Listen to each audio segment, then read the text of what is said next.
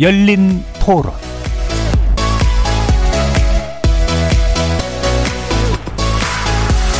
안녕하십니까. KBS 열린 토론 정준희입니다. 밖에 안 나가고 집에만 있는 사람? 제 주변에 많은데 퇴직한 사람도 많을 거고 프리랜서로 일하다가 일 없어서 어, 일 기다리고 있는 사람도 많을 거고 가게 문 닫고 있는 사람들도 있을 거고. 사실 청년들이 취업이 안 되는 부분들이 제일 크고 취업은 안 되지 돈은 없지. 정부에서는 이제 9시 10시까지 막아버리지 하니까 활기차게 해, 그 이렇게 나와서 활동을 많이 하면 괜찮은데 코인 그런 걸로 하다가 뭐 이렇게 되는 경우도 많다 보니까 우울해지는 것 같아요. 처음에는 어쩔 수 없이 수업을 집에서 듣고 그런 느낌이었는데 어차피 이제 비대면이니까 다 집에만 있는 걸 좀 즐기고 집에서 게임하고 오히려 더 시간이 가면 갈수록 계속 오래되니까 이제는 그걸 좀 즐기는 네, 오히려 비대면을 더 좋아하는 학생들이 많아가지고 기죽기 싫고 어, 나가면 부끄럽고 뭐 이런 것들이 작용하지 않았나 싶은데요 보듬어서 또 할 수 있는 일이 있게 해주고 자신감 생기게 해주고 또 여러 가지 지원도 해주고 여러 가지 프로그램도 만들어주고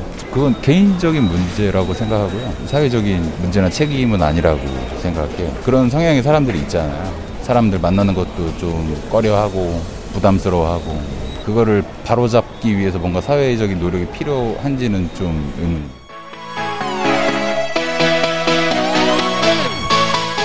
거리에서 만나본 시민들의 목소리 어떻게 들으셨습니까? 코로나19 대유행 국면의 장기화로 인해 우리 사회와 경제 전반에 큰 변화가 발생하고 있죠. 그 과정에서 삶의 끝에 내몰린 사람들도 적지 않습니다. KBS 열린 토론에서는 연말을 맞아서 코로나19 여파로 소외되고 잊혀지고 있는 사람들에 대해서 집중해 보려고 하는데요. 지난주 그 첫 시간으로 간병제도의 미비함으로 인해 고통받고 있는 가족들의 문제 그리고 그 대안까지 논의해 본 적이 있죠. 오늘은 코로나19 이후 그 수가 더욱 증가하고 있다고 하는 은둔형 외톨이 문제를 짚어보겠습니다. 코로나19로 인해 어쩔 수 없이 선택된 삶의 양식들 가운데 사회적 거리두기, 재택근무, 비대면 강의 등이 가져온 변화는 자유로든 타이로든 고립된 생활로 이어지겠고 또 경제적 충격으로 인해 꽁꽁 얼어붙은 취업 시장에서 밀려나 방문을 걸어 잠그고 세상과 단절하는 청년들이 늘고 있습니다. 그동안 우리는 집 안으로 또 사회 바깥으로 꼭꼭 숨어버렸던 이들 은둔형 메토리를 우리 눈에 보이지 않는다는 이유로 외면해 온 게 사실입니다. 늦었지만 지금이라도 이 문제를 들여다봐야 하는 이유가 있는데요. 은둔하는 이들의 존재란 우리 사회가 심각히 병들어 있음을 보여주는 증후이기 때문이죠. 관련된 정확한 통계도 사회적 안전망도 없는 상황에서 늘어나고 있는 은둔형 외톨이를 우리 사회는 어떻게 보고 어떻게 대응해야 하는지 관련 분야의 전문가들과 집중적으로 살펴보도록 하겠습니다. KBS 열린 토론은 여러분이 주인공입니다. 문자로 참여하실 분은 9730으로 의견 남겨주십시오. 단문은 50원, 장문은 100원의 정보 용료가 붙습니다. KBS 모바일 콩, 트위터 계정 KBS 오픈, 그리고 유튜브를 통해서도 무료로 참여하실 수 있습니다. 또 이제 콩에서도 보이는 라디오로 만나실 수 있습니다. 시민 논객 여러분의 뜨거운 참여 기다리겠습니다. KBS 열린 토론 지금부터 출발합니다. 살아 있습니다. 토론이 살아 있습니다. 살아있는 토론, KBS 열린 토론. 토론은 라디오가 진짜입니다. 진짜 토론, KBS 열린 토론.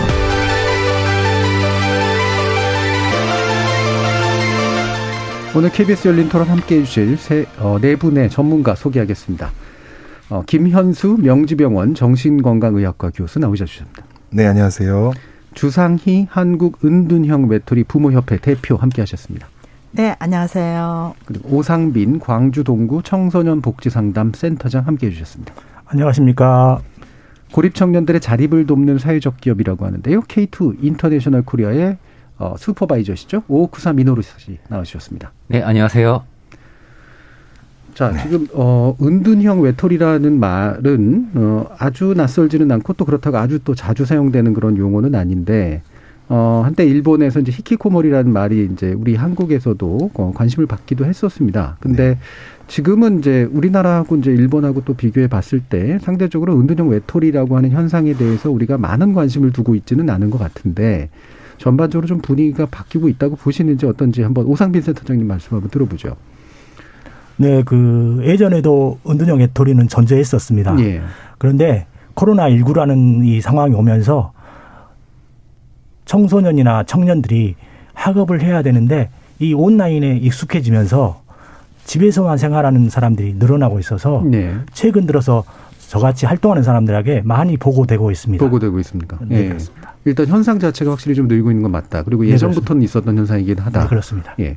민호로 씨는 관련된 일들도 많이 하셨으니까. 네, 저희 단체가 한국에서 9년째 일을 하고 있는데요. 네. 초기에는 뭐, 그 니트라 가면 뭐, 그, 뭐, 그 옷에 니트, 이런 거밖에 뭐 사람들 모르고, 은둔형 외톨이, 이거- 이런 저희가 지원한다 해도 전혀 모르셨는데, 한 2년 정도 전부터 조금 분위기가 바뀌어가고 음. 있는 것 같습니다. 그, 청년들의 이슈, 그러니까 일반 청년들도 뭐, 헬 조선이라든가 이런 말도 나오면서, 예. 많이 살기 힘들다 이런 음. 얘기를 하면서 그 중에서도 특히 고립을 하고 있는 청년들에 대한 시각이 그 미디어에서도 많이 바뀌어가고 있는 것 같습니다. 예, 예. 그럼 고립하는 청년들, 그러니까 사실 청년들만 고립되어 있지는 않을 테지만 고립하는 청년들의 눈 유달리 더 많이 어, 늘어나거나 눈에 띄는 그런 현상들이 있는 것 같습니다. 네. 어, 이게 이제 물론 정확한 통계는 없다고 이제 얘기를 합니다만 아까 오상빈 센터장도 보고도 많이 받으신다 그랬고 어, 관련해서 우리가 은둔형 외톨이 자체가 좀 증가하고 있다라고 좀 객관적으로 볼 수 있는 그런 측면들이 좀 있을까요? 김현수 교수님? 네, 사실 이제 은둔형 외톨이에 대한 통계가 정확하지 않은 것은 이제 저희가 이제 개념 네. 은둔형 외톨이를 3개월 집에 있는 친구를 음. 은둔형 외톨이로 할 건지 6개월 있는 친구를 할 건지에 음. 따라서 기준의 문제죠. 기준이 예. 굉장히 차이가 커서 예. 3개월 집에 있는 친구들을 은둔형 외톨이 개념으로 한다면 정말 이렇게 100만 명, 2만, 200만 명까지 늘어나는 그런 큰 숫자인데요.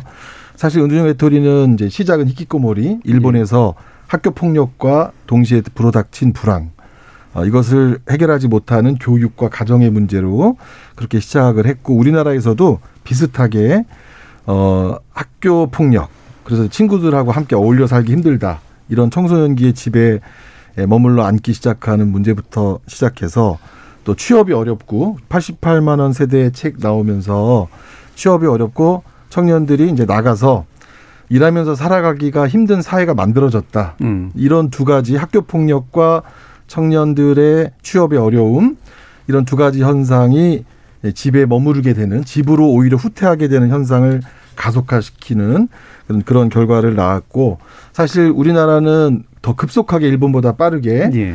히키코모리 은둔형 외톨이가 증가했다고 외국 학자들 뭐 저희들도 그렇게 평가하는데 그게 일본은 사실 온라인 게임을 이렇게 많이 하지 않거든요. 네네네. 저희처럼. 음.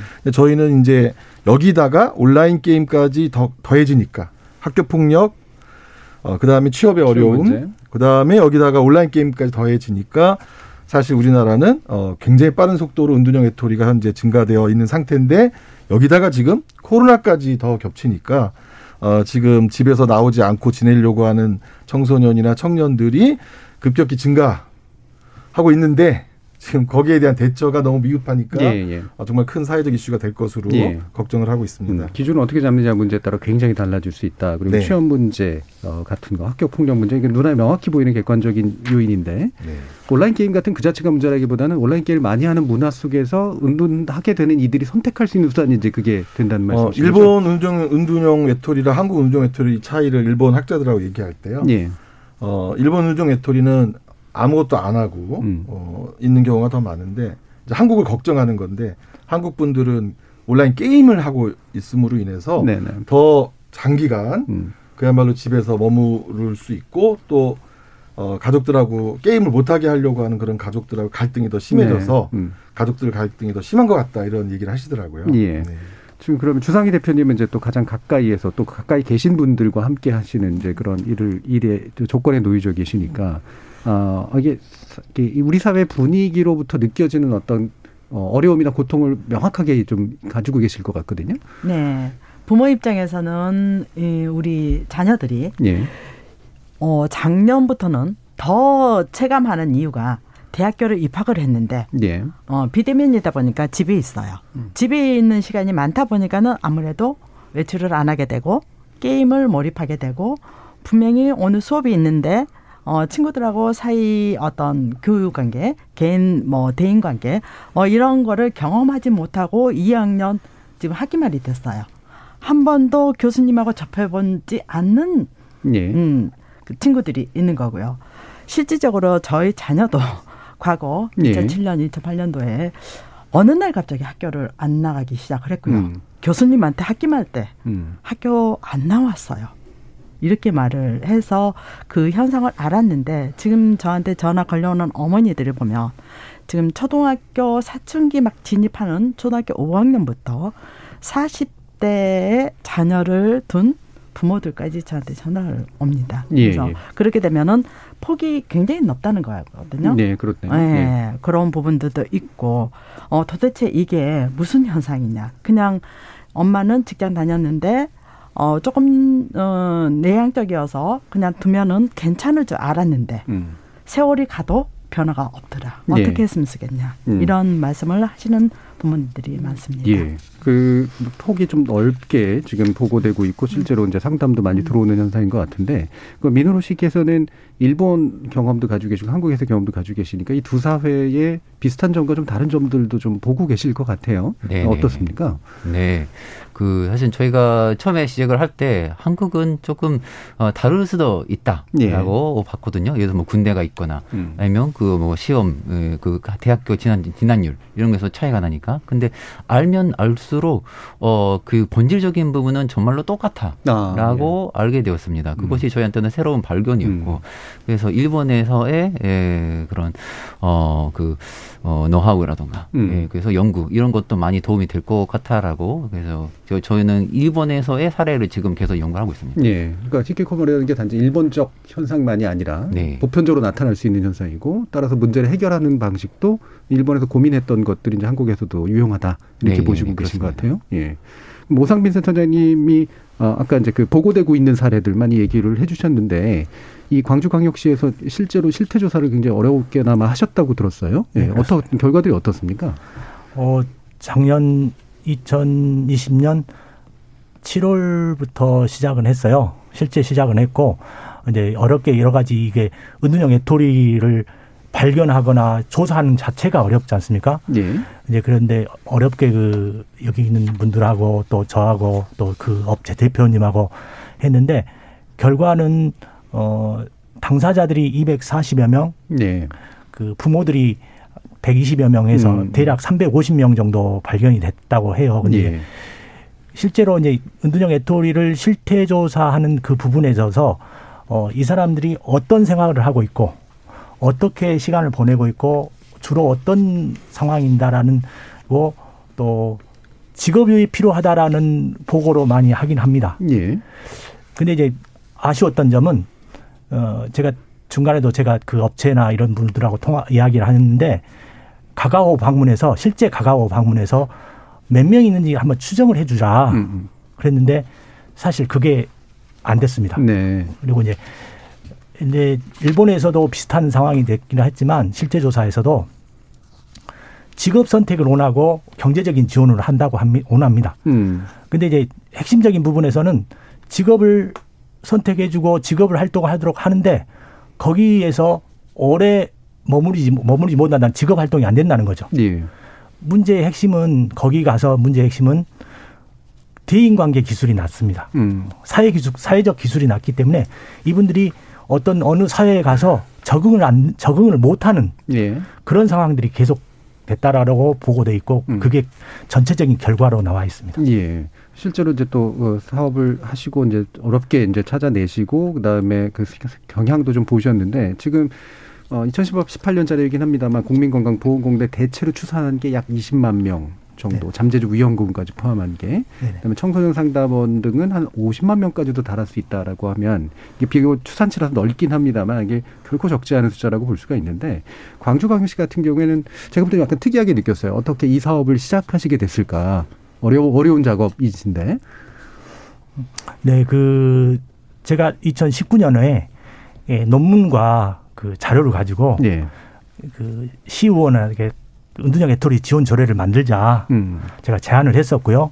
어, 마침 그래도 호응해 주시는 의원분이 계셔서 은둔형 애토리 조례가 됐고 이제 그거에 의해서 2020년도에 실태 조사가 실태 조사 및 현황 조사가 이루어졌는데 실태 조사는 됐지만 현황 조사는 안 됐고요. 또 올해 추경에 2천만 원 정도 써서 음. 그 부모 자조 모임 에, 찾아가는 상담, 욕구 조사 이런 부분을 예산을 준 그 결과가 지금 진행 중에 있어서 예. 어떻게 결과가 나올지는 모르겠습니다만은 그렇게 됐고요. 또 그거와 별개로 어 청년센터라는 강주 청년센터에서 공식적으로 찾아가는 상담이 진행되고 있습니다. 청년들에 예. 대한 음. 이렇게 진행되고 있어서 아마 강주가 뭐 이후에도 나올 수 있습니다. 강주가 이 은둔형 애토리 관련 지원 관련 것은 그 부분에서는 가장 어, 전국적으로 앞서게 앞서가고 그러겠네요. 있는 실행 과정이지 않겠냐 보여집니다. 예, 예, 상당히 모범적인 사례인 것 같고 예전에도 저희 토론 같은 거 할 때 이제 지자체가 이런 데서 해야 될 역할들이 굉장히 많다 여러 가지 부분에서 사회적인 부분에서 근데 이 지자체가 지금 실질을 해주시고 있는 굉장히 훌륭한 사례인 것 같은데 아까 이제 잠깐 그 만나 보니까 이제 대인 관계 그다음에 뭐 영어로는 social skill 정도로 아마 얘기할 수 있을 것 같은데 사회적인 어떤 것들을 만들어내는 능력 나지 뭐 기술 어 이런 것들이 이제 상대적으로 이제 저하되어 있는 상태로 이제 파악이 되신다라는 말씀 주셨는데 아까 처, 처음에 청취자들도 이게 원래 뭐 원래 성향이 그런 거지 않습니까? 또 이런 얘기도 한, 아, 많이들 하시잖아요. 그럼 이게 이제 결국은 그런 내적 원인을 가지고 있는 성격적 원인을 가지고 있는 부분에다가 또 외적 원인도 분명히 있을 것 같아요. 아까 취업 문제라든가 이런 거 얘기하셨기 때문에 어, 교수님은 그러면 이 은둔형 외톨이라고 하는 것들은 어떤 원인들 바깥이나 내부의 원인으로 의해서 만들어진다 이렇게 보실 수 있나요? 어, 뭐 아주 히키코모리의 중요한 이론가인 일본의 사이토 다마키 예. 선생 같은 경우는 히키코모리 시스템, 이제 히키코모리가 만들어지는 과정이 있다. 어. 그런 얘기를 하는데 히키코모리가 만들어지는 사회는 일단 따뜻한 사회가 아니라고 합니다. 음. 아주 각박한 사회에서 어렸을 때부터 굉장히 힘든 경쟁을 겪고 자라면서 거기서 도태되거나 낙오되지 않아야 된다라는 어, 그래서 살아가기가 굉장히 힘들다 이런 어, 정서적인 느낌을 갖고 그러면서 이제 에, 은둔형 외톨이 히키코모리 다양한데요. 그 다양성이 어떻게 드러나냐면 살아가는 힘을 잃은 그룹도 있고 또 포기한 힘은 있지만 이런 사회적으로 살, 살아가는 것을 포기한 어, 그룹도 있고 어떤 그룹은 어, 자기는 자기 방에서 다른 세상을 꿈꾸며 살지 예. 이 세상에서 살고 싶지 않다 어, 이런 그룹도 있고 그래서 히키코모 이제 은둔형 외톨이의 세계는 되게 다양한 청년 청소년들의 모임인데 다만 여기서 조현병을 갖고 있거나 음. 어떤 중증 정신 장애 그룹들은 포함시키지 않는다. 예, 예. 중증 정신 장애를 갖고 있지는 않지만 어, 살아가는 힘이 살면서 여러 가지 이유로 투- 주로 이제 폭력, 입시, 지나친 경쟁 여기서 어, 참여하지 않겠거나 거기서 또는 상처를 받은 그룹들 이런 어 친구들 그래서 대표적으로 이제 많은 청소년들이나 청년들이 와서 하는 말이 어 살고 싶지 않거나 또는 살아갈 힘이 없거나 예. 어, 또는 우리 어, 대표님 저 청소년 상담복지센터 오 센터님 말씀처럼 살아가고 싶지만 어, 사람과 어울리기 힘들다고 말하거나 음. 이런 그룹들의 이제 다 뒤섞인 그룹들이라고 할 수 있는데 어, 이런 그룹들이 살아갈 수 있는 사회를 이제 우리가 안 만들어 준 거죠. 오징어 게임 같은 경우를 보고 제가 진료하는 은둔형 외톨이 친구가 와서 말하는데 어, 자기는 안 나가기를 정말 잘했다고 음. 생각한대요. 왜냐면 세상에 오징어 게임 같아서 오징어 게임 같은 세, 세상에서 나갔으면 죽었을 텐데 예. 어, 자기는 안 나가고 있고 있기 때문에 그나마 살고 있다. 이런 아주 지나친 경쟁에 대한 사회적인 지나친 경쟁, 이런 승자 독식, 이런 사회에 대한 두려움이 우리 청년들이 굉장히 크게 갖고 있는 것 같습니다. 예. 그럼 이제 주로 사회적 분위기나 이제 사회적 어떤 태- 조건 이런 부분 이제 아마 전 외인인 것 같은데 외적 요인들인 것 같은데 내적 요인으로서 아까 이제 어, 정신병적 측면이나 이런 거는 들으니까 그 범죄에서 제외한다는 얘기죠. 네, 제외합니다. 예. 예. 네. 그거는 내부에 원래 어차피 이제 그런 성향이 가지고 있어서 그게 좀 심각하게 병조를 가지고 계신 분들은 어차피 그렇게 돼 있기 네. 때문에 제외하고 사회적 요인에 의해서 발생하는 어떤 고립을 선택한 분들로 은둔형 네트를 바라보는 게 맞다. 네. 그렇죠. 음. 은둔형을 분열성 은둔, 음. 비분열성 은둔 이렇게 해서 사실 이제 그 분열성 은둔은 기존의 정신보건 시스템에서 예. 많이 감당을 하도록 되어 있거든요. 음. 근데 사실은 이제 더 방치되고 사각지대에 있는 부분들은 비분열성 은둔이에요. 예, 예, 예. 분열증, 그러니까 이제 조현병이 없는데 이제 은둔하고 있다 그러면은 우리나라 체계에서 어 우리는 도움 줄 게 없어요라고 네, 어, 네. 모든 도움 주는 사람들이 후퇴하거든요.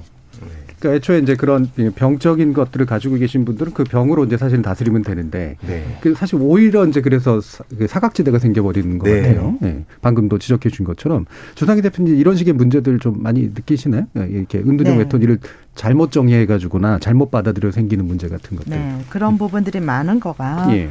지금 어떻게 보면은 우리 아이들이 학교에서 학교 폭력도 있고 트라우마가 또 있고 나는 공부 잘해야 되는데 1등을 했어요. 예. 어, 여기까지 해서 나는 베스트를 했어요. 여기서부터 조금 더 가면은 전국 1등 할 거야. 음, 음. 뒤에서 푸, 푸시하거든요. 예. 부모도 그렇고 학교에서도 그렇고 그러다 보면은 이미 이 친구들은 어린이집부터 시작을 해서 유치원, 초등학교, 중학교, 고등학교 가다 보니까 이미 번아웃이 돼버리는 아이들이 음. 많아요. 그래서 아주 자녀들이 유수한데 내일 모레는 우리 아이는 서울대 갈 거야. 이렇게 네. 희망이 부풀어 있는데 이미 이 너무 길게 음. 마라톤을 11초 달리기를 해버렸어요. 네, 네. 그러면 쉬엄쉬엄 가면서 그 어떤 자기 목표를 도달을 해야 되는데 모든 사람들이 오징어 게임처럼 말 달리기를 너무 많이 했어요. 음.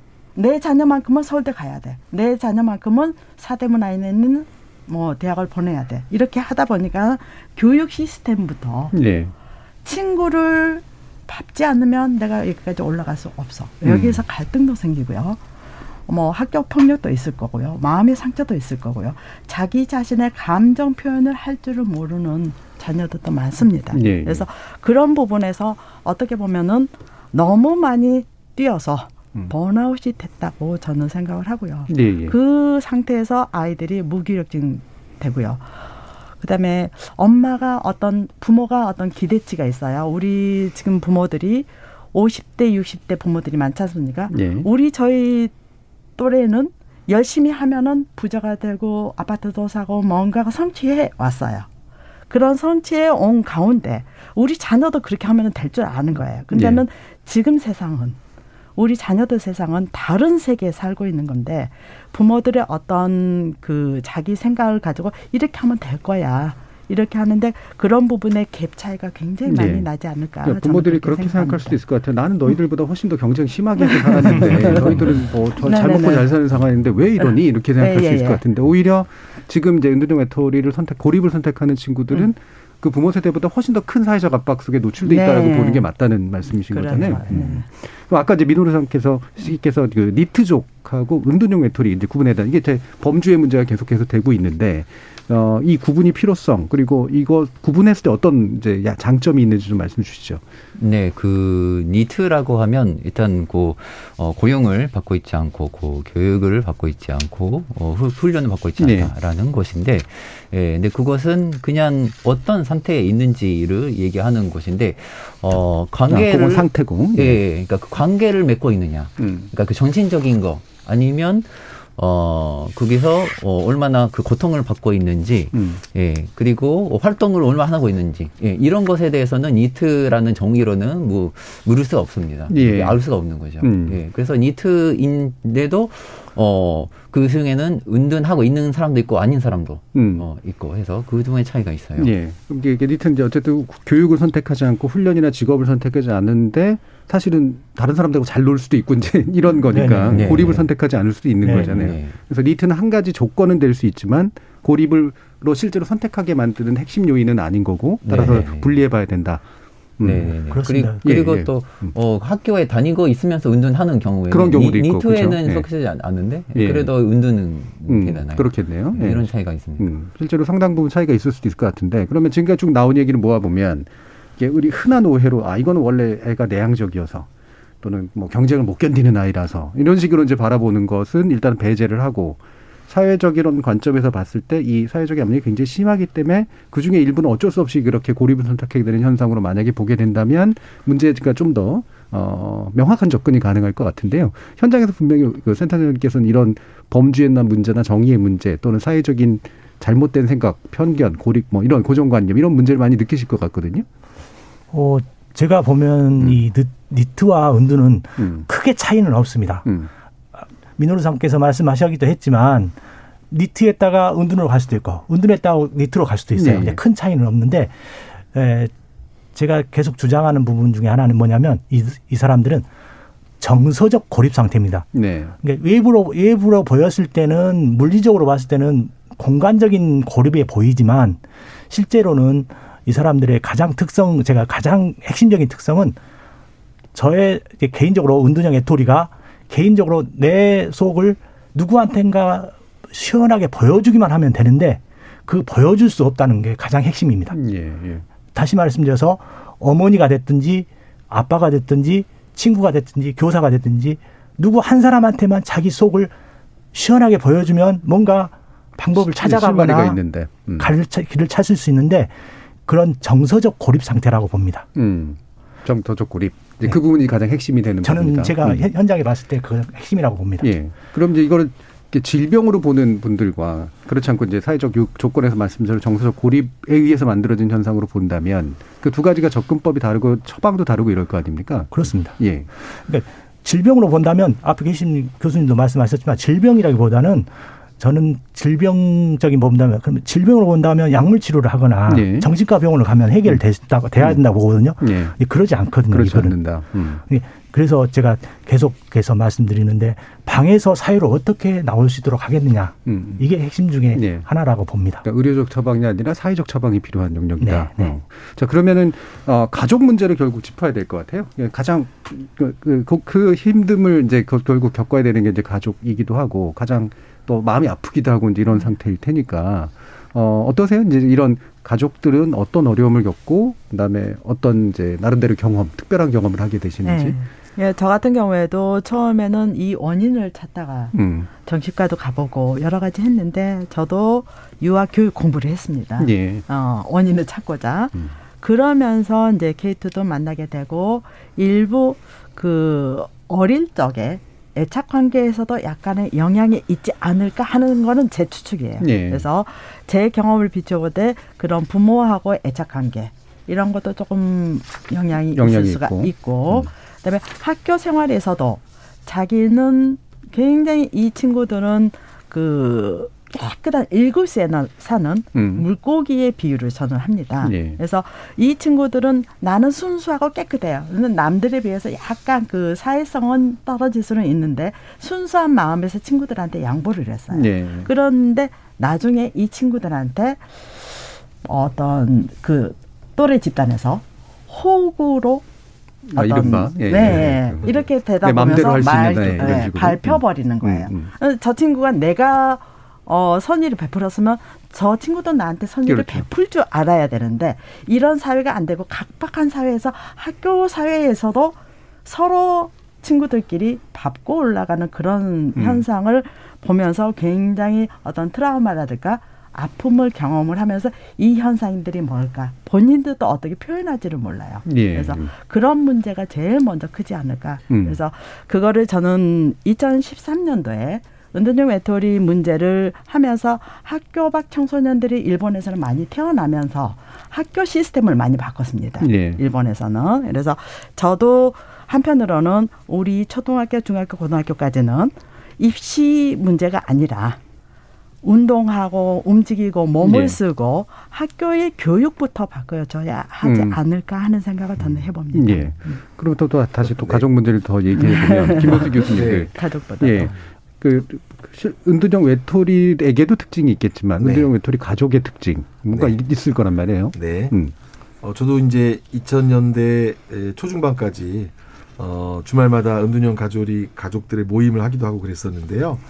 가족들이 말씀하신 대로 우리 센터장 말씀대로 다 모두 답답해 하시죠. 네, 그렇겠죠. 음. 어, 상당한 은둔형 외톨이들이 왜 내가 나가지 않는지에 관해서 명확하게 설명하지 않아요. 일단은. 음, 음. 그러니까 언제 어떤 일로 우리 아이가 지금 현재 나가지 못하고 있다라고 하는 것을 모르는 채로 상당히 오랜 기간 지냈는데 우리 한국 부모님들은 또 성격이 급하시니까 빨리 말하라고 하는 거 네. 때문에 많이 아이들과 그렇죠. 네, 뭐라도 말해야지 내가 해줄 네. 거 아니야. 네. 뭐왜 말을. 못하냐 이러면서 네. 그것 때문에 이제 많이 싸우게 되고 음. 두 번째는 나가서 살지 못한다는 것을 이해하기 굉장히 힘들어하셔요. 네.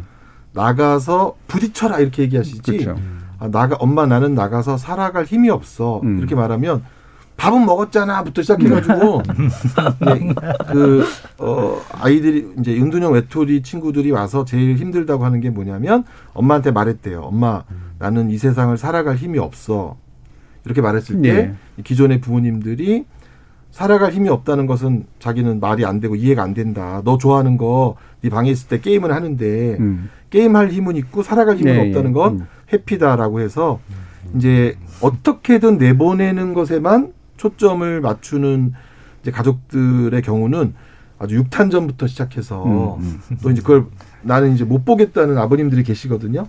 나는 네가 스물다섯인데 서른인데 집에 방에 있는 것을 그러면서 게임하면서 머리 기르는 걸 못 보겠다라고 하시는 경우는 또 강제 입원을 어떻게든 시키겠다. 네. 이러면 정말 또 가족들 간에 큰 갈등이 있어서 음. 사실은 기존의 부모님들이 은둔형 외톨이를 이해하지 못할 때는 너무나 고통스럽게 살고 동시에 너무나 창피하게 살아요. 왜냐하면 음. 허우대 멀쩡하고 정신병도 없고 과거에 우리 주상희 대표님 말씀처럼 공부도 한때 잘했던 애인데 어떤 이유로 눌러 앉아서 돈도 안 벌면서 저렇게 집에서 게임만 하고 있다는 사실이 너무 이웃들에게도 창피하다 그래서 너무나 수치스러운 마음을 가지고 어 이제 사는데 차라리 뭐 정신병이면은 정신병이 이렇게 말을 할 텐데 그런 원인을 몰라서 좀 답답하고 창피한 마음으로 살다 보니까 사실은 처음에는 좀 이렇게 차, 쫓아다니시다가 나중에는 가족들도 굉장히 무기력하고 가족들도 창피함을 느끼면서 지냈는데 그러니까 이제 사회적인 일을 엄마 아빠가 다 대신해 주시는 거예요. 음. 다 그렇겠죠. 민방위도 대신 아, 예. 못 간다고 얘기 전화해 주시고 뭐도 대신해 주시고 머리도 막 대신 깎아주는 음. 이제 엄마도 제가 이제 보면서 엄마 어머니 아버님들이 이제 진짜 말 그대로 30, 40 아들을 돌보면서 병이 나시죠 이렇게. 음. 예, 그런 점에서 좀 은둔형 외톨이 가족들의 비애나 아픔은 이렇게 허- 멀쩡한 아들만 볼 때는 모르시겠지만 그 사는 동안의 고통은 정말 심각하다. 예. 네. 그러니까 답답함과 창피함이라는 아마 두 가지 이제 네. 표현이 이제 인상적인데요. 그러니까 먼저 답답하게 느꼈고 그러다가 충돌하고 갈등하고 또 바깥에 나가서 어떻게든 해결책을 모색하다가 결국에는 이제 부모님도 이제 이 아이도 나이나 뭐 이 대상에게 돌아와서 바깥에 안 알리고 그냥 어떻게든 네. 그냥 혼자서 해결해 보려고 하게 되는 쪽으로 이제 가게 되는 것 같거든요. 그럼 이제 은둔형 외톨이의 가족이 외톨이가 되는 거잖아요. 어떻게 보면 사회적으로 고립되는 네. 그런 네. 현상들이 되게 빈번합니까? 막 빈번하죠. 음. 예. 네. 그 고립한 개인이나 음. 가족은 당사자나 가족이 누구에게도 할 말을 못 해요. 음. 그래가지고 앞에서 말씀하셨는데 그런 답답하고 힘든데 제가 제 자녀가 그렇다 그러면 주변에 있는 제 형제에게도 말 못하는 경우도 그렇겠죠. 많습니다. 예. 이렇게 고립돼 있고 힘들어해요. 음. 그러면서도 또 이거를 뭔가 해결해 보려고 하면 좋은데 또 이 우리나라가 또 체면 문화잖아요. 네. 체면 문화다 보니까 외부에 알리는 것도 싫어해. 그렇죠. 그러니까 자기 혼자 꽁꽁 싸매고 있는 음. 거예요. 그래서 자녀가 은둔하면 형제도 그럴 수 있고요. 가족 그 부모도 그럴 수 있고 음. 또더 더 좀 장기가 되면 40대 50대 그 자녀인 사람 상황에서 부모들이 80대 이래서 부양하는 경우도 그렇겠네요. 꽤 나, 네. 타나고 있습니다. 실제로도 그렇습니다. 예. 그럼 이렇게 이제 그 방금 말씀 주셨던 건 답답함, 그 다음에 일정한 체념, 그러니까 방법을 모르겠으니까 그러면서 혼자서 해결하려고 하게 되고 그러면서 또 생기는 어, 이중적인 어떤 외톨이 상황들이 이제 만들어지는 건데 어, 그러면은 이제 그 문제가 이 안으로 자꾸 이제 들어가서 상당히 좀 이렇게 심각한 심리적 문제라든가 이런 것들이 생길 것 같거든요. 뭐 여러 가지 현상들도 좀 있었던 것 같고요. 민호리 씨 어떻습니까? 네, 심리적인 그 문제라고 하면요. 어, 그 일본에서도 어, 그게 가족 안에서 그거를 마, 밖으로 말하지 못해서 예. 그냥 어, 계속 어, 숨기다가 예를 들어서 어, 그 일본에서 되게 화제가 된 사건으로 어, 그, 그 원래 장관이었던 음. 사람이 에, 아이가 오랫동안 운둔을 해서 그거를 어, 그, 그새 숨기고 있었는데, 에, 근데 그 아이가, 어, 밖으로 나가서, 어, 그, 그, 그 아이, 어린 아이들을 좀 죽이겠다, 이런 얘기를, 음. 어, 해서, 어, 그, 그 전에 그 부모가, 어, 아이를 죽이는 그런 사건이 좀 음. 생겼습니다. 근데 네. 사실은 그, 어, 은은형 외톨이가 사람을 죽인다 이런 얘기는 그렇게 현실적이지도 않고 그렇죠. 그렇게 한 실제로 하는 사람도 거의 없습니다. 예, 선입견이나 편견이 생겨버리는 거죠. 네네, 네, 실제로 그렇죠. 그런게 빈번한 일이 아닌데. 네네네 음. 그렇습니다. 음. 근데 그곳에 실제로 어, 어 부모가 어 그 누구에게도 말하지 못하고 그게 그거를 어 가족 안에서 해결을 못하는 음. 곳이기 때문에 예 그것도 체면이 있어서 그거를 상담하지도 못했던 거죠. 음, 네, 음. 그래서 부모가 그 잘 나가는 집에서 이런 일이 굉장히 발생 많이 하는데, 네, 오히려 그- 그렇겠네요. 예, 네. 그렇죠. 체면, 체면이 되게 중요하니까. 네. 그렇죠. 예. 네, 그래서 아까 그 부- 박사님도 말씀하셨는데, 근데 어, 여기서 그 부모가 권위적이거나 교육적이거나 노력을 많이 해온 예, 집이만큼 그런 발- 문제가 많이 발생하거든요. 아이가 아, 노력을 하지 않는 것을 이해하지 못하고. 음. 근데 그러니까 노력을 하면 되잖아. 그래서 네. 노력 신화라고 저는 부르는데, 예, 그래서 그것이 노력하고 있지- 하고 있지 않은 것이 부모한테는 그게 수치심인 거죠. 음, 음. 예, 그러니까 그 세상 사람들의 그 상식, 상식으로밖에 아이를 보지 못해서, 어, 그래서 그 부모의 가치관을 아이한테 주입하다 보니까 예, 예. 아이는 하고 싶은 말을 부모한테 못하게 음. 돼서, 그래서 아이가 그 하고 싶은 말을 하지 못해서 계속 사니까, 어, 나중에 그게 병드는 음. 그런 곳이라고 생각합니다. 그런 게 많이 있을 것 같네요. 그러니까 성공한 부모 같은 경우 자신의 성공 공식이 이제 되게 절대적이니까 아이는 맞아요. 나처럼 하지 못하는 게 너무 답답하고 바깥에 나가서 내 체면 때문에 얘기 못하고 그러니까 네. 안으로 더 강하게 뭔가 강압하게 되고 이러면서 문제가 심각해지는 현상 같은 것들이 좀 있을 것 같은데 이게 이제 뭐 우리가 오해는 하지 말아야겠지만 우리 참 지난번에 저희가 간병살인 문제를 다뤘는데 간병하시는 분들은 살인으로 이어진다는 아니잖아요. 당연히 그렇죠. 그게 문제가 있는 게 아니고 근데 그 상환이 가지고 있는 굉장한 어려움에 대해서 우리가 주목을 해줘야 되는데 여기서 나타나는 이제 결국은 저는 그럴 것 같거든요. 안에서 문제를 해결하려다 보면 사람들이 다 병들게 될 것 같거든요. 네. 그런 네. 현상들이 분명히 많겠죠. 네, 그렇습니다. 예. 그 이렇게 폭력적이고 음.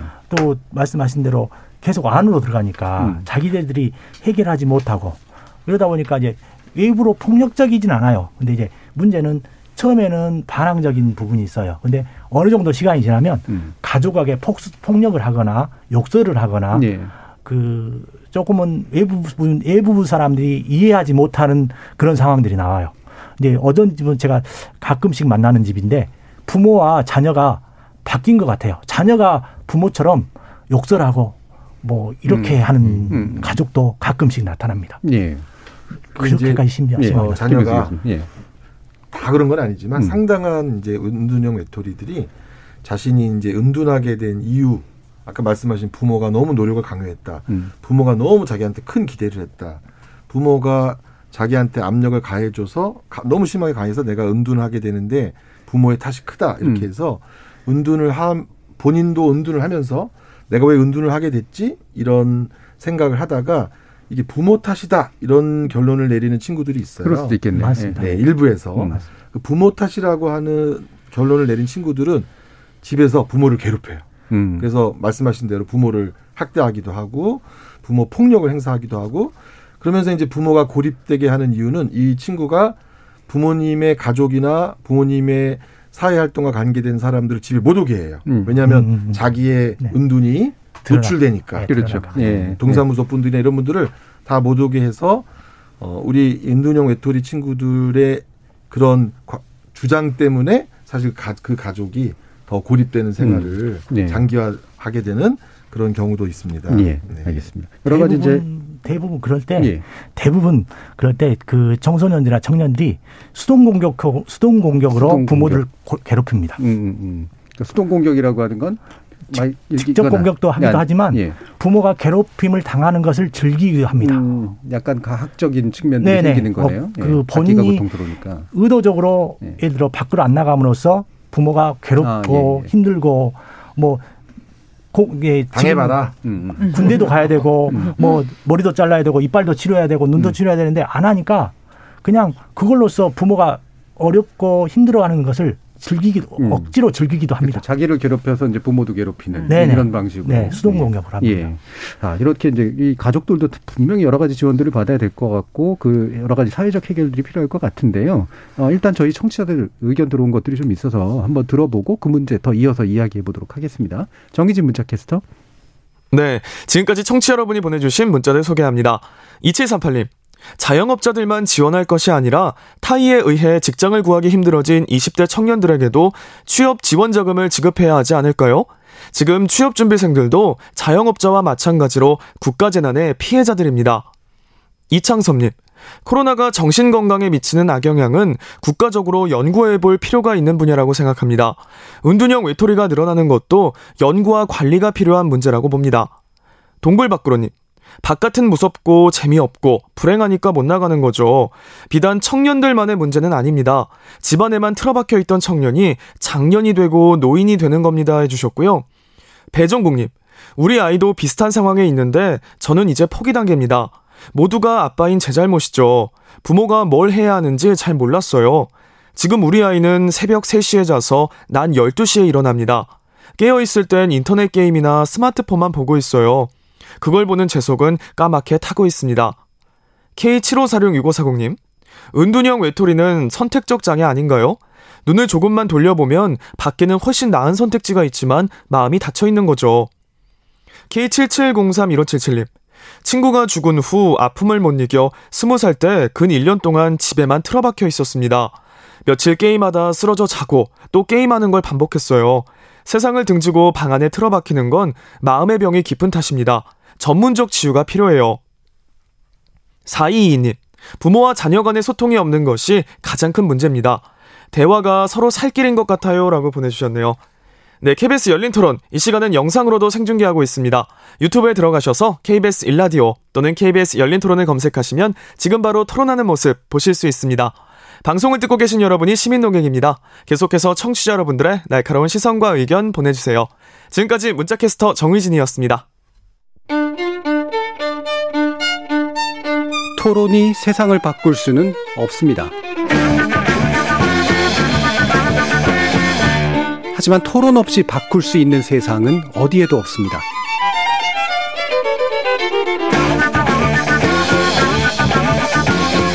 세상의 선한 변화를 갈망하는 당신.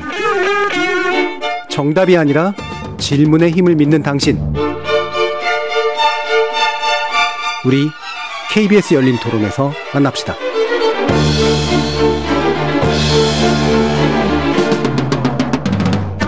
KBS 열린 토론 늘어나고 있는 은둔형 외톨이에 대한 논의 이어가고 있는데요. 주상희 한국 은둔형 외톨이 부모협회 대표, 오쿠사 미노루 K2 인터내셔널 코리아 supervisor, 오상빈 광주동구 청소년복지상담센터장 그리고 김현수 명지병원 정신건강의학과 교수와 함께 하고 있습니다. 아, 뭐 이어서 이제 얘기를 할 텐데 일단 어떤 지원이 필요한가를 좀 더 구체적으로 얘기하기 전에 어, 아까 이제 저희 초기 청취자 의견이나 이런 것들도 이제 보면은 그건 개인의 문제인데 뭐 사회가 뭘 어떻게 하겠습니까? 이제 이렇게 되잖아요. 그리고 아무리 사회가 좀 관심을 가지려도 결국은 가족 간의 문제 아니야? 그래서 가족 안으로 들어가기가 어려워하거나 또는 필요를 잘 못 느끼는 문제도 있을 수 있는데 이걸 왜 사회 문제로 봐야 되는지 김현수 교수님께서 일단 좀 말씀 주시죠. 네. 어, 사회적 문제가 되고 있기 때문에 예, 사회적 문제로 봐야 되는데 그 무슨 얘기냐면 음. 일본에서도 그런 논쟁이 굉장히 많았다고 하고요. 영국도 비슷한 문제가 있어서 논쟁이 음. 많은데 처음에 규모가 작을 때는 당연히 아무런 제도의 지원이 없었다고 합니다. 근데 여, 미, 영국도 그렇고 일본도 그렇고 숫자가 늘어나니까 일단 예. 이 그룹의 숫자가 다른 질환에 해당만 해당할 만큼 10만, 20만, 30만, 40만 이제 일본의 경우는 뭐 부등교 학생 200만 중에 음. 은둔하는 아이들이 그 중에 뭐 100만에 가깝다 이렇게 정의를 아까 어떻게 하느냐에 따라 네. 어 3개월 집에서 안 나오는 아이를 정의하면은 아까 말씀드린 대로 뭐 100만 명에 가깝다 이렇게 할 정도로 음.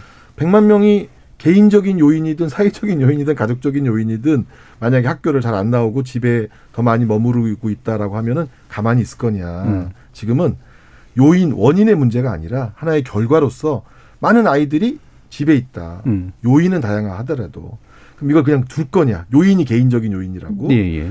사회적인 문제로 만들고 치유를 해서 요인이 다양하더라도 도움을 주는 게 그게 이제 현재의 문제를 해결하는 방법이다.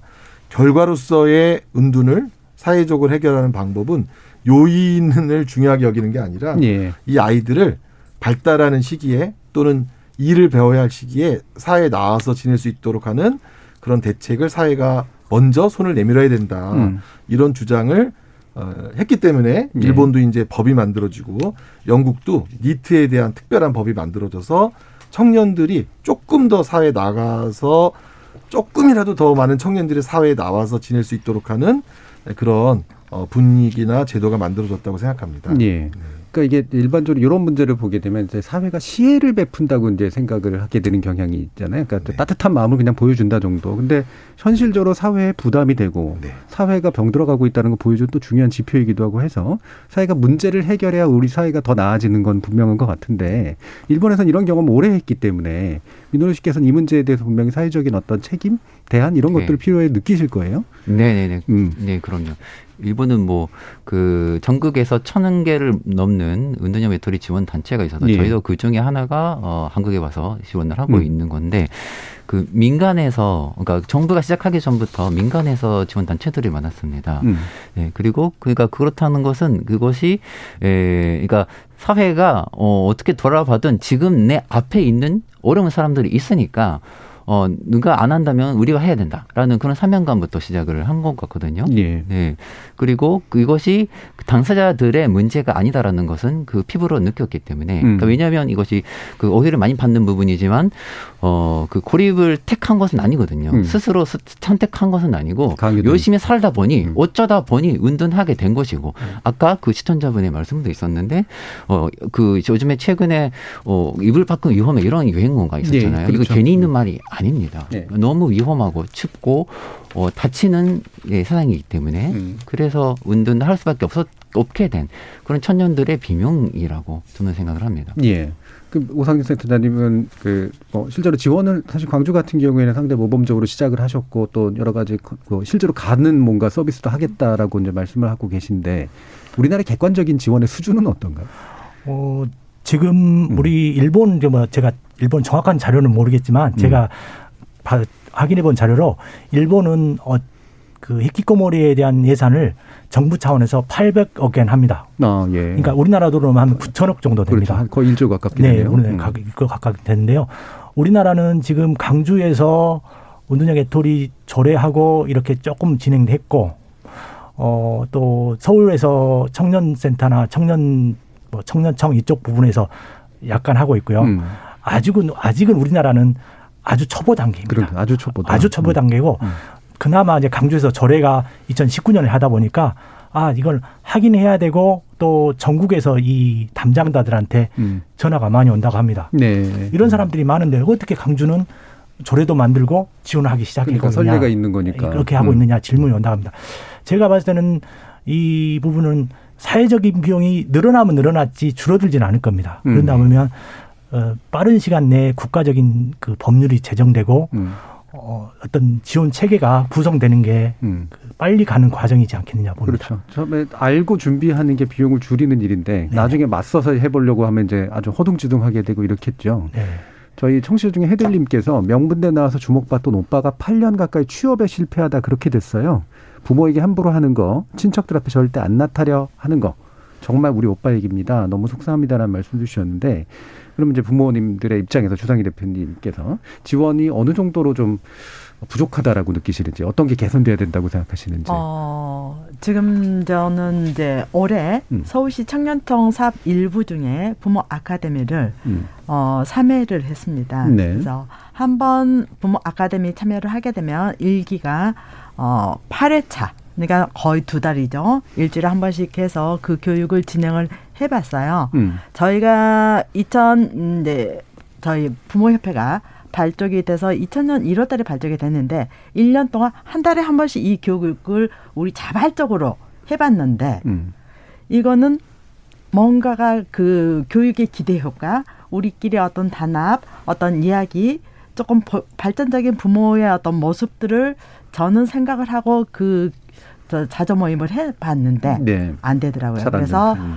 어, 두 달간의 부모 교육이라는 아카데미를 해서 지금 올해는 3회차를 했어요. 예. 그 예산도 거의 천만 원 정도밖에 안 되는데 아주 그 전문가 선생님들을 모셔서 음, 강의 듣는 것조차도 힘들고 음. 굉장히 그 아주 작은 예산이에요. 음. 그래서 일단 시범적으로 해봤지만 내년도는 어떻게 될지도 몰라요. 예. 지금 현재 그런 부분들이 지금 예산 문제 그냥 저희 입장에서는 비영리 민간 단체로 아주 작은 단체예요. 음. 그러지만 이런 부분들이 전국적으로 많은 어머니들이 계시는데 이런 이야기도 서로 이야기하면서 공부하면서 연구하면서 전문가다운 전문가를 모셔서 우리도 공부하고 음. 같이 자녀 문제를 상의를 해야 될 건데 예. 그런 부분이 아주 기초적인 초보 단계도 벗어나지 못했다. 음. 이 말씀을 드리면서 이런 거는 꼭 제도화를 시켜야 되겠다. 예. 예. 그래서 실질적으로 제 아이를 13년간 이렇게 하면서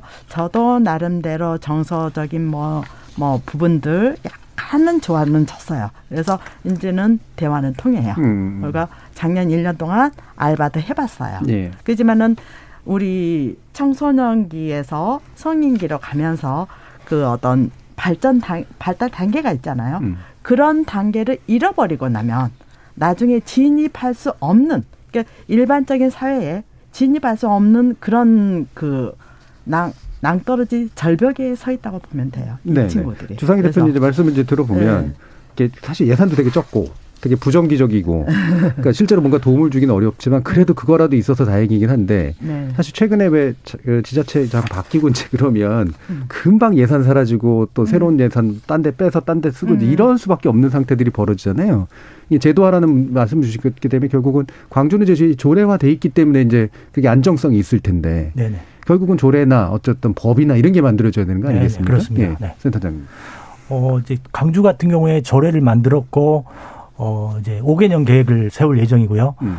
어, 제가 알고 있는 소식으로는 내년에는 뭐, 이름은 어떻게 될지는 모르겠지만, 은둔형 외톨이를 지원하는 센터가 서- 그 진행이 될 예정으로 돼 있는 걸로 알, 알고 있습니다. 음. 이제 그런데 이제 문제는 이 사람들을 이 지금 토론회도 하고 있습니다만은 이 사람들의 핵심은 어디를 보느냐.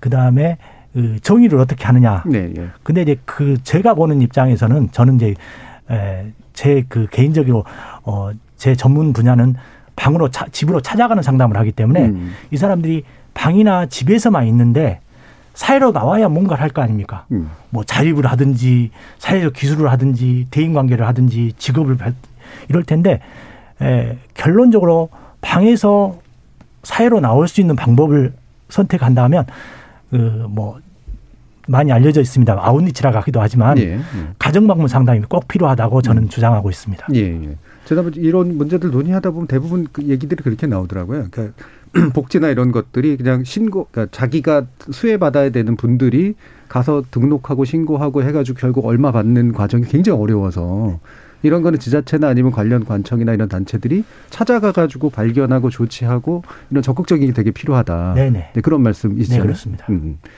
그러면 이제 이런 제도화 문제 중요한데 일본의 경험하고 비교해 봤을 때 한국에서는 이제 이 법안은 좀, 좀 올라왔던 것 같은데 좌초되고 있는 걸로 알고 있거든요. 어, 어떻게 보시나요?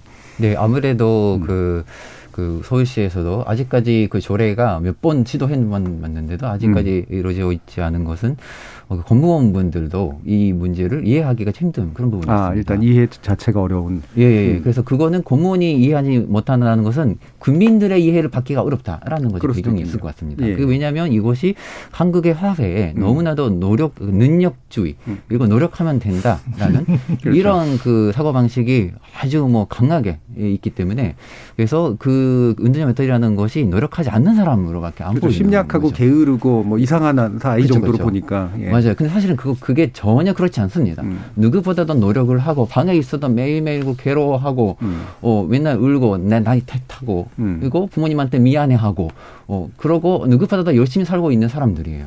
음. 예. 근데 그것을 그 이 세상에 잘 알려주고 어그 사람들한테 예, 그것을 이해를 받을 수 있게끔 음. 예, 그 그 정부도 그것을 나서서 홍보도 해야 되고 예. 그래야 어, 법, 법이나 제도도 나오지 않을까 이런 예. 생각합니다. 호동비 센터장. 예. 어, 저는 이 법이나 음. 제도를 이제 시행해 보려고 제가 어, 관심을 갖게 된 건 한 16, 7년 정도 된 것 같고요. 음. 그래서 제가 2011년도에 보건복지부하고 제가 속해 있는 광주시하고 광주 서구한테 서구에게 개인적인 질의서를 보냈습니다. 어. 그랬더니 어 이건 법도 없는 그 상황인데 민간에서 알아서 해라. 그렇죠. 이런 말씀이 나왔고요. 이제 그런 과정에서 제가 이 조례뿐만 아니라 또 작년에 그 인구 총센서스 할 때 이런 사람이 몇 명이나 있는가 아마 그 지역적으로라도 한번 해보자. 제가 여러 기관을 찾아가면서 국회의원이나 찾아가면서 해봤더니 뭐라고 하냐면 국회의원이든 시의원이든 주로 하는 말씀들이 공무원들이 아 그런 사람들은 몇 명이나 되는데 몇 명이나 우리가 그 사람들을 해줘야 되는 거냐 이런 쉽게 말해서 현황이 몇 명이냐라는 그걸 가지고 계속 저에게 대질문을 합니다. 예. 그러다 보니까 뭐 없는데 어떻게 말합니까? 그걸 그 그렇죠. 국가적인 보여줄 수 있는 예, 조사가 없는데. 없는데 음. 그 공무원들이나 실제 국회나 이런 위반을 하는 분들 입장에서는 이 사람들이 수혜를 어- 몇 명이나 갈 거냐? 뭐 우리 여기 옆에 계시지만 장애인 같은 경우는 0.5% 정도 되잖아요. 예. 근데도 이분들은 제가 알기로는 1% 넘었으면 넘었지 작지는 않을 겁니다. 음, 이제 이렇게 수가 많은데 드러나지 않는다는 이유로 지금 수면 아래에 있는 거죠. 예. 그럼 김현수 교수님 뭐 관련해서 이 뭔가 이렇게 발견하고 또 정확한 규모를 파악하고 적절한 조치를 취하고 사실 이게 이제 그, 그 사회가 해야 될 일들인데 어떤 부분들이 좀 명확하게 좀 짚어줘야 된다고 보세요. 어, 이제 전문가들의 이제 협력이 더 활발해야 되는데 아. 이제 전문가들도 어, 말씀드리자면 사실 우리가 미국으로 많이 배우러 갔다 오고. 예, 많이 그러죠. 서양 학문에 이제 경도돼 있다 보니까 이게 다 사실 이제 일본에서 굉장히 많이 거론되고 일본의 영향을 많이 받는 이 부분에 관해서 사실 아주 밀도 있게 공부하신 분들이 그렇게 많지 않은 학문적으로 저희가 준비가 부족한 부분이 있는 것도 사실이고 히키코모리 개념에 어, 우리나라 많은 전문가들이 합의하기 어려운 그런 논란이 아직 쉽게 말하면 종지부를 찢지 못했어요. 예. 어, 미국에서 사회공포증 범주에 넣을 건지 회피성 인격장애 범주에 음. 넣을 건지 아니면 달리 분류되지 않는 어떤 성격 장애나 공포증의 하나로 어, 해서 그 병을 치료하는 것으로의 제도를 만들 수는 있는데 지금 말하자면 은둔형 외톨이는 너무 다 복잡한 음. 범주의 상태의 사람들이기 때문에 이거에 대한 치료부터 시작해서 체계가 세우기 어렵다.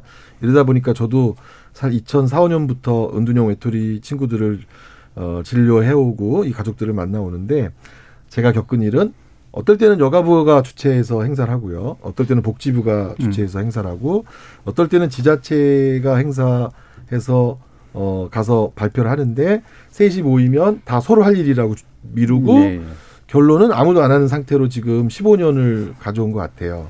그래서 지금은 어, 전문가와 가족들과 당사자들이 만나서 어, 개념을 합의하고 어, 주무부처가 어디인지를 확실히 정하고 이제 제도를 세워야 되는데 이렇게 되면 이제 문제는 그 칸막이 효과라고 해야 되나요? 저도 이제 어, 저는 제일 많이 받은 질문이 은둔형 외톨이와 관련된 전문가로서 받은 질문이 누가 해야 되느냐를 제일 많이 받았어요. 네. 누구 여가부가 해야 책임이냐. 되느냐, 청소년을 보는 여가부가 해야 되느냐, 아니면 질병을 다루는 복지부가 해야 되느냐, 저한테 누가 해야 되느냐. 저는 이제 여가부 일과 청 복지부 일을 다 같이 하는 사람으로 주, 주로 존재해 왔는데 예. 어, 둘이 같이 하기가 참 어려운가 봐요 한마디로. 보통 예, 부처가 나눠져 있으면 어려 잘 안 되는 경우들이 이제 대부분이죠. 네. 예. 자 그러면 이게 지금 미- 그 민호루 씨께서는 이 KT 인터내셔널이라고 하는 데서 이제 계속 속해서 활동해 주셨고 네. 이 민간 단체잖아요. 예.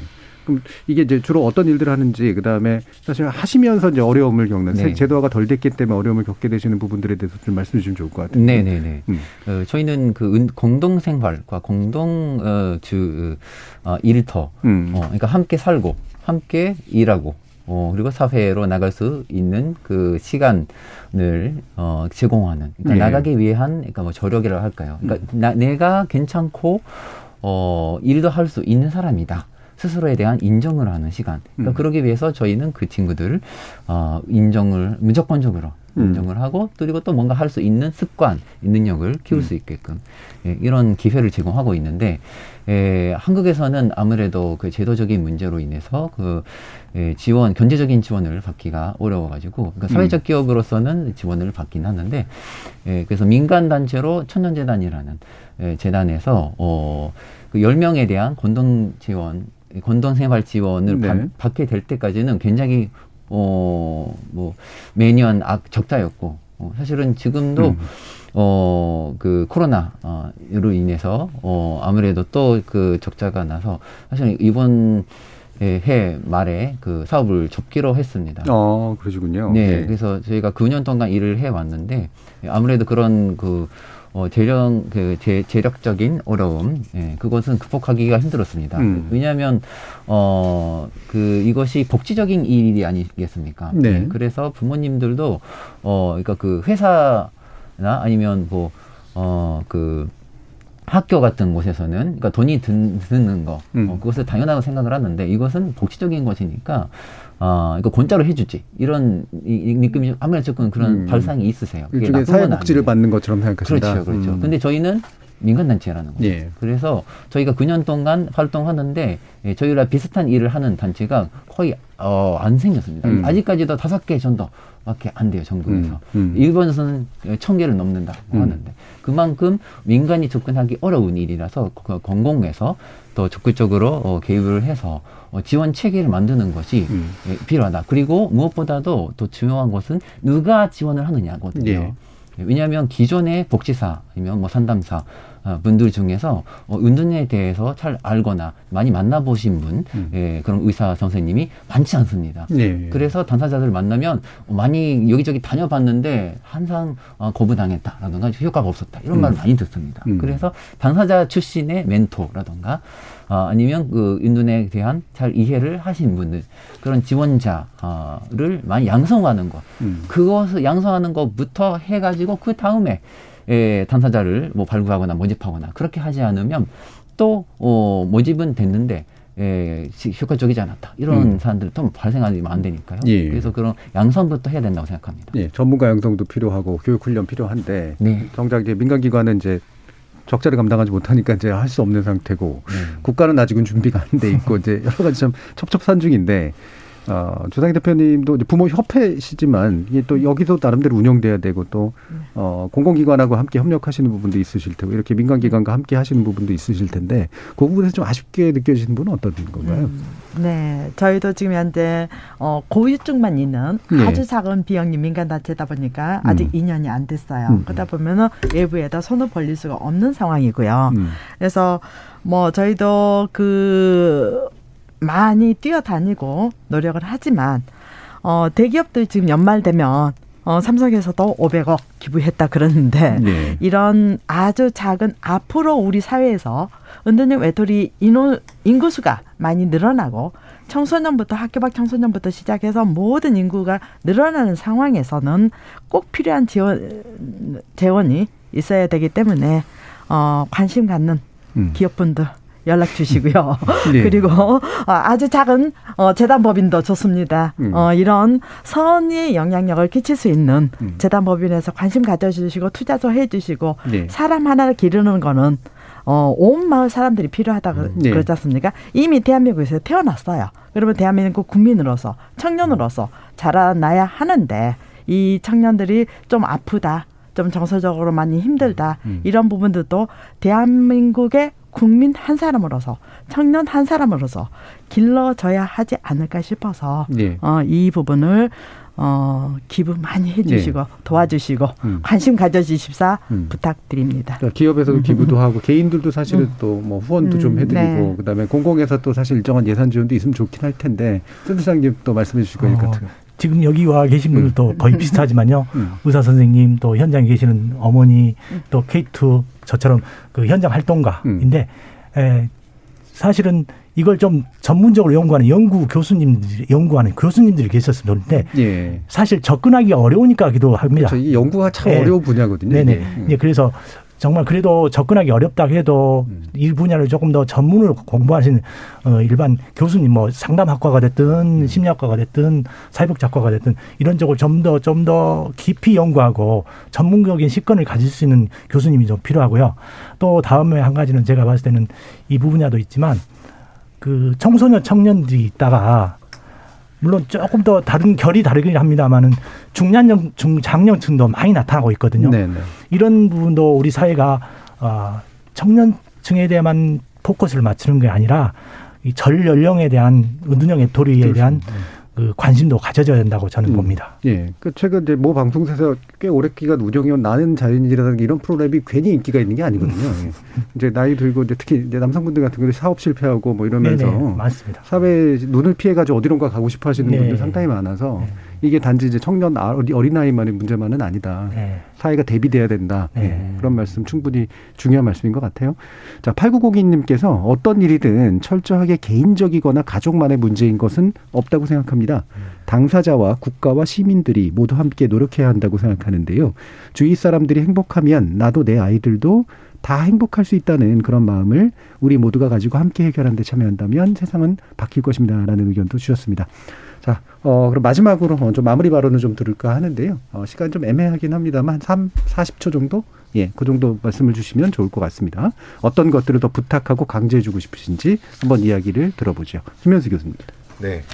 어, 1인 가구 사업은 오히려 더 접근이 가능하더라고요. 예. 그래서 앞으로 어, 지혜롭게 이제 1인 가구에 대한 그런 사업을 은둔형 외톨이 사업으로 많이 예, 활용했으면 좋겠다. 음. 행정적으로 그런 아이디어를 좀 드리고요.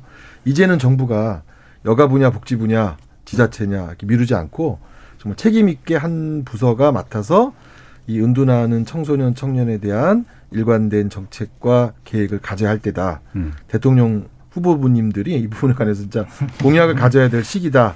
이렇게 말씀드리고 싶습니다. 예, 대통령 후보 입에서 은둔형 외톨이 이렇게 해결해야 됩니다라는 얘기가 나오기를 예, 기대해 봅니다. 네. 자, 민호루 씨께서. 네, 이것은 진짜 개인 문제이기도 하고 어, 사, 가정의 문제이기도 하고 사회 문제입니다. 저는 사회가 주는 영향이 너무 많이 크기 때문에 근데 그 중에 하나는 교육이라고 생각합니다. 저는 교육이 바뀌지 않는 한 예. 사회가 바뀌기가 어렵다고 생각하거든요. 사실은 그 뭐 능력주의 교육 이것을 바꿔서 어 지금 산대주의 산대 평가 어, 그것은 절대 평가로 바꾸면 많은 분들이 그게 더 어 바뀔 것이다. 그래서 그, 그, 그 교육 제도에 바꾸는 거 그리고 이렇게 하지 않으면 앞으로 계속 50년 정도는 그 은둔형 네토리는 어, 늘어날 수밖에 없다라고 네, 네. 생각을 합니다. 그래서 예. 그것에 되면 어서 그 노년에까지 예, 그렇겠죠. 문제가 되니까요. 음. 고독사까지 이루어지는 문제이다라고 생각합니다. 예, 추상희 대표님.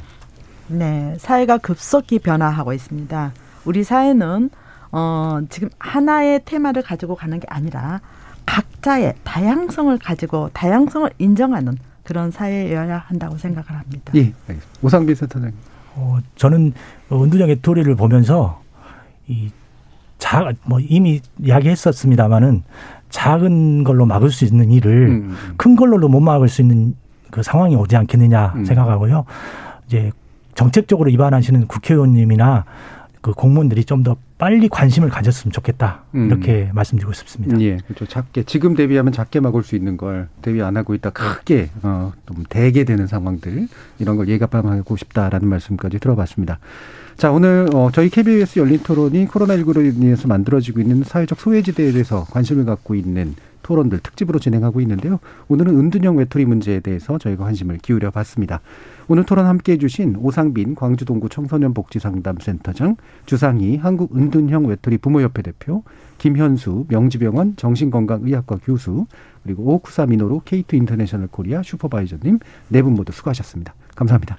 감사합니다. 감사합니다.